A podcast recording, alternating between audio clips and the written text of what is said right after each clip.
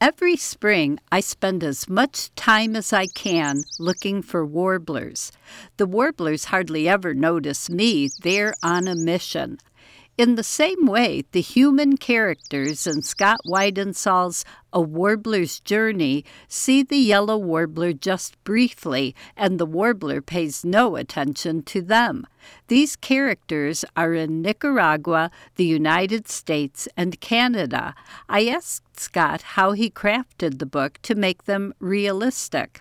I'm an old white guy, and Nancy Lane, who did the beautiful illustrations for the book, is also white and we're portraying a Latin American girl in Nicaragua, an African American grandmother and her grandson along the Gulf Coast, and a Dene family in the Northwest Territories. And so we made a point of reaching out to folks in all three of those communities to share the illustrations and share the text just to make sure that we weren't striking any false cultural notes. Uh, so it was Jefferson Shriver, who's a shade coffee farmer in Nicaragua that I'd gotten to know a couple of years ago and Joita Martinez, who's a biologist in Louisiana and one of the founders of Black Birders Week. And finally, Iris Catholique up in the community of Lutsel K'e, uh, up in the Northwest Territories. And all of them very kindly reviewed what we had and uh, made suggestions, particularly on both the Gulf Coast and the Northwest Territory artwork.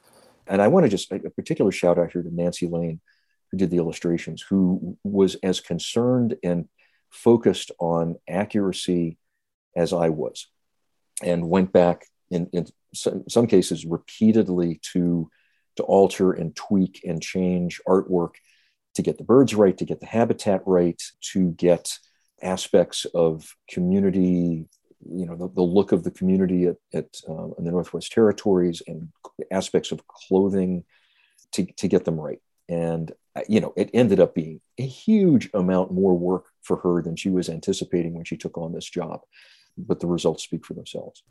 Scott designed a great map showing the general species range overlaid with this particular warbler's route.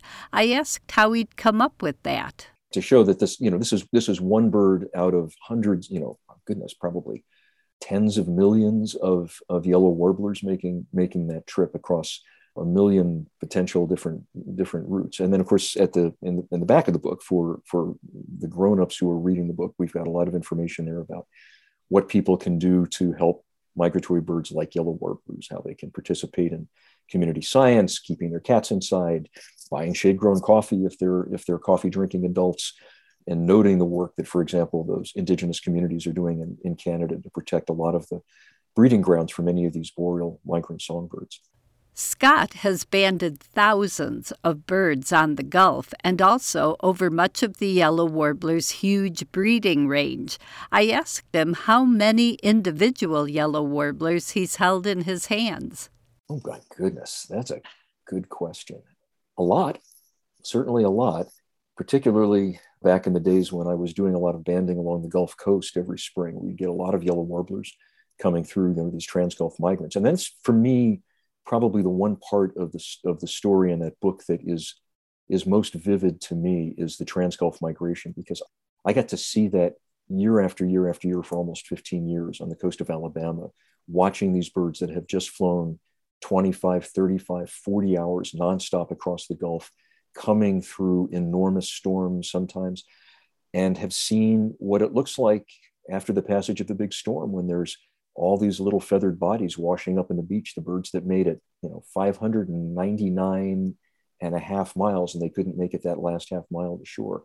So, you know, understanding, you know, really the, the extraordinary effort that these birds must make every year, and yet driven by instinct. And I, I try to get a little bit inside the head of this of, of the bird in the book, and I, I, I sort of I, I, sort of I sort of imagine a sense of calm deliberation and determination that this is what she was meant to do. The, the strength of her ancestors are in her wings, and you know she has no choice. This is this is what she needs to do right now through storms and long nights and exhaustion and across thousands of miles. I mean, that's what she's that's what she's meant for. I told him how I appreciated how he wrote so respectfully about the warbler, not anthropomorphizing her or giving her a cute human name. Yeah, and in fact, it would not at all surprise me to find out that many birds have individual names. that they recognize and to which they answer. I mean, particularly if we're talking about highly intelligent, highly social birds like corvids and parrots and caracaras. I think we're finding out the caracaras are way smarter than anybody expected. I don't know if yellow warblers do, but you know, if you could prove it to me, I'm not sure I'd be entirely surprised. And so, yeah, I think respectful is a really good way of putting it. trying to give these birds space to be to be the organisms that they are.